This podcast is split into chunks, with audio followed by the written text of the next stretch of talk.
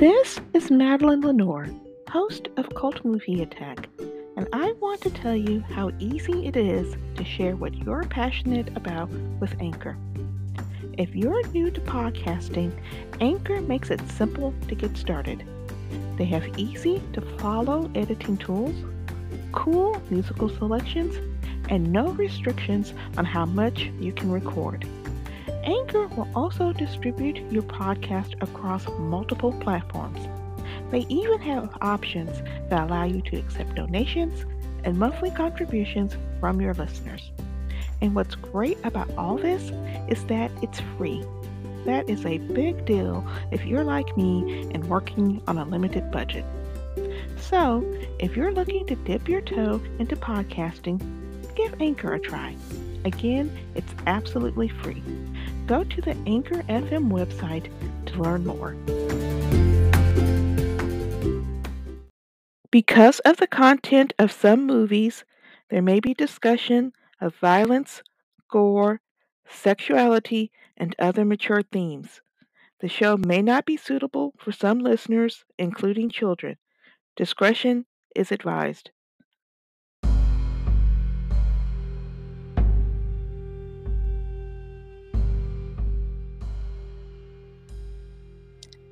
Hello, and welcome to another episode of Cult Movie Attack.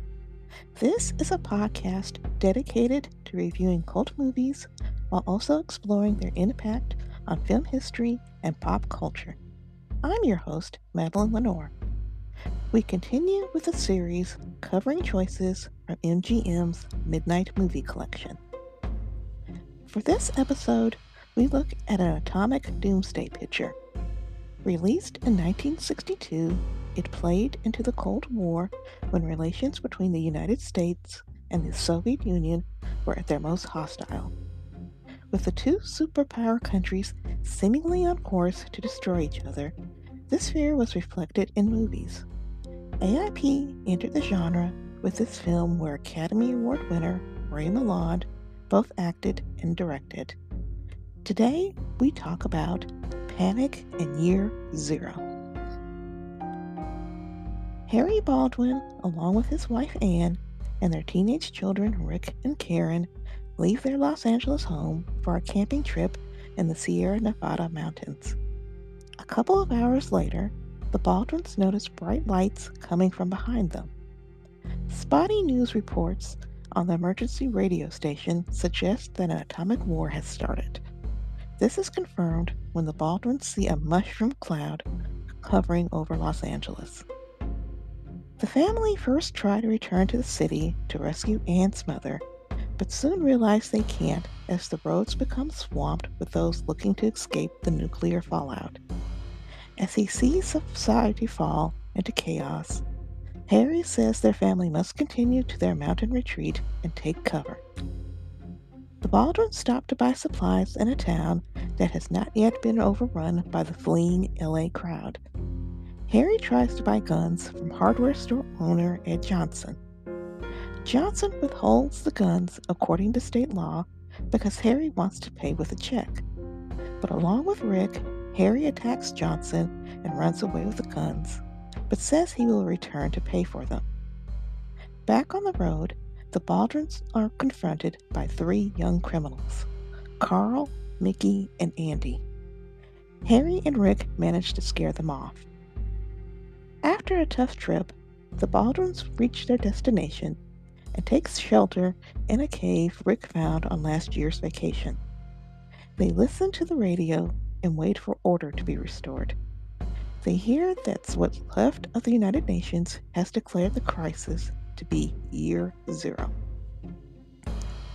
Harry and Rick discover that Ed Johnson and his wife are staying next to them in the mountains. Anne eventually convinces Harry to check on the Johnsons in a couple of days. When he does, he finds that the Johnsons have been killed by the three delinquents they confronted on the road earlier. While washing clothes in a creek, Anne drops the blouse. The two younger lawbreakers find it. While Karen reads a book, they, they attack her. Anne scares them off with a rifle and consoles her daughter. When they make it back to the cave, it's confirmed that Karen was sexually assaulted. Harry and Rick search for the two rapists and find the farmhouse where they're staying. Harry shoots them dead.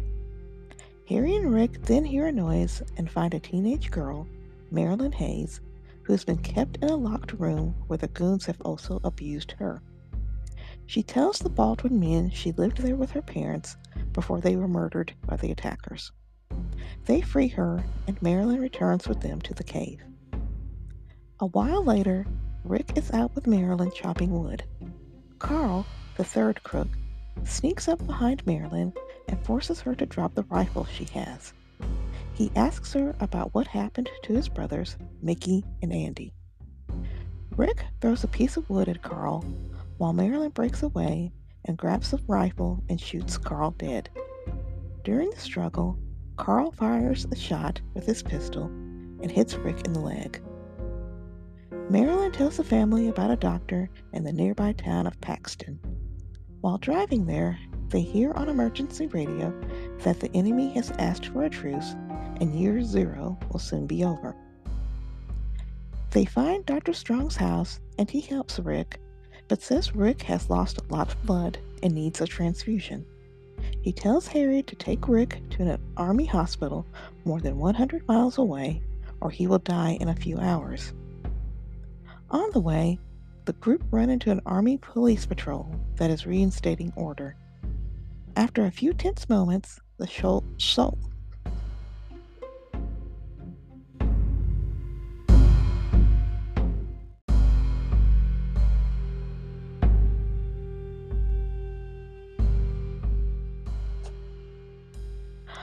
the way, the group run into an army police patrol that is reinstating order.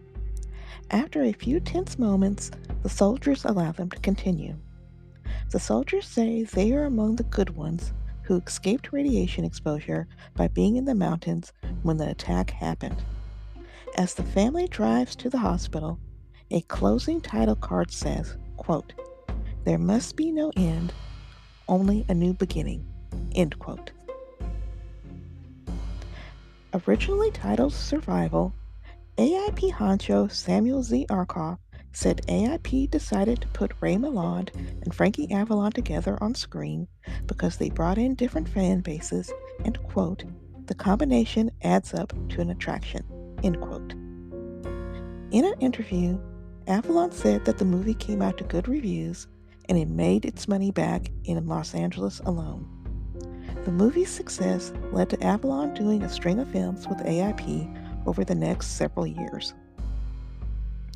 Panic in Year Zero tries to show what actual conditions would be like after a nuclear attack. From post World War II until then, public service announcements and earlier atomic attack films had shown an optimistic viewpoint with everyone working in an orderly fashion. This offering from AIP was among the first to imply that nuclear war would cause society to collapse. In a departure from bigger doomsday movies, a suburban family is used to shape the story. The context becomes clear. Humanity will fall, and the only rule is everyone must fend for themselves. Panic in Year Zero does a solid job of creating a frantic mood, even with the typically cheap AIP production values. On par for AIP, we see the Baldwin's car and camper go around in circles on the dirt roads, as well as watching a handful of cars being looped to show scared Angelinos running for the hills. In one scene, the Baldwin family car stops at an intersection to watch heavy traffic go by, with that traffic being represented by uneven, grainy shots of an LA freeway. Even with fuzzy visuals, Ray Milland keeps the tension high as Harry Baldwin, a typically normal man who abandons his morality to keep his family safe. Jean Hagen, who is best known as Lina Lamont from Singing in the Rain, is good as Anne Baldwin, the wife and mother who slowly realizes that the old rules of society no longer exist.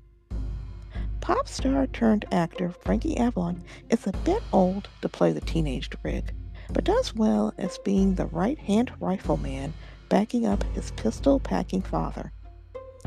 Mary Mitchel as Karen Baldwin and Joan Freeman as Marilyn Hayes mostly serve to anger the audience as both girls find themselves on the wrong end of the lawbreakers. Panic in Year Zero must have seemed like an early primer for men during the early 1960s, already hearing about the Cold War daily. The movie shows that the line between guarding your family and becoming a criminal is thin. We see Harry take advantage of one gas station owner, unaware of the destruction uh, in LA, and punching another gas attendant looking to price gouge, raising his prices from 34 cents a gallon to $3. Harry also robs and holds a gun on honest hardware store owner Ed Johnson, then refuses to share food with Johnson and his wife when the two men meet again in the mountains. Yet Harry and Rick truly feel bad to find Johnsons dead a couple of days later.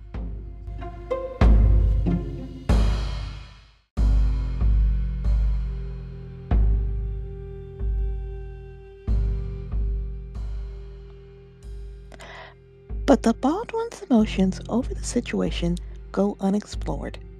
Panic in Year Zero takes its premise only so far.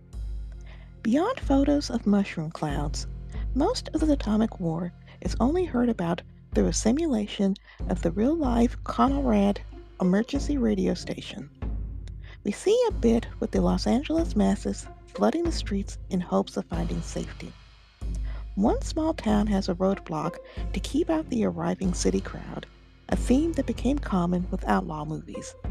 But even with that, lawbreaking is mostly kept to gas station owners getting punched and the three punks who murder and rape in a contained setting.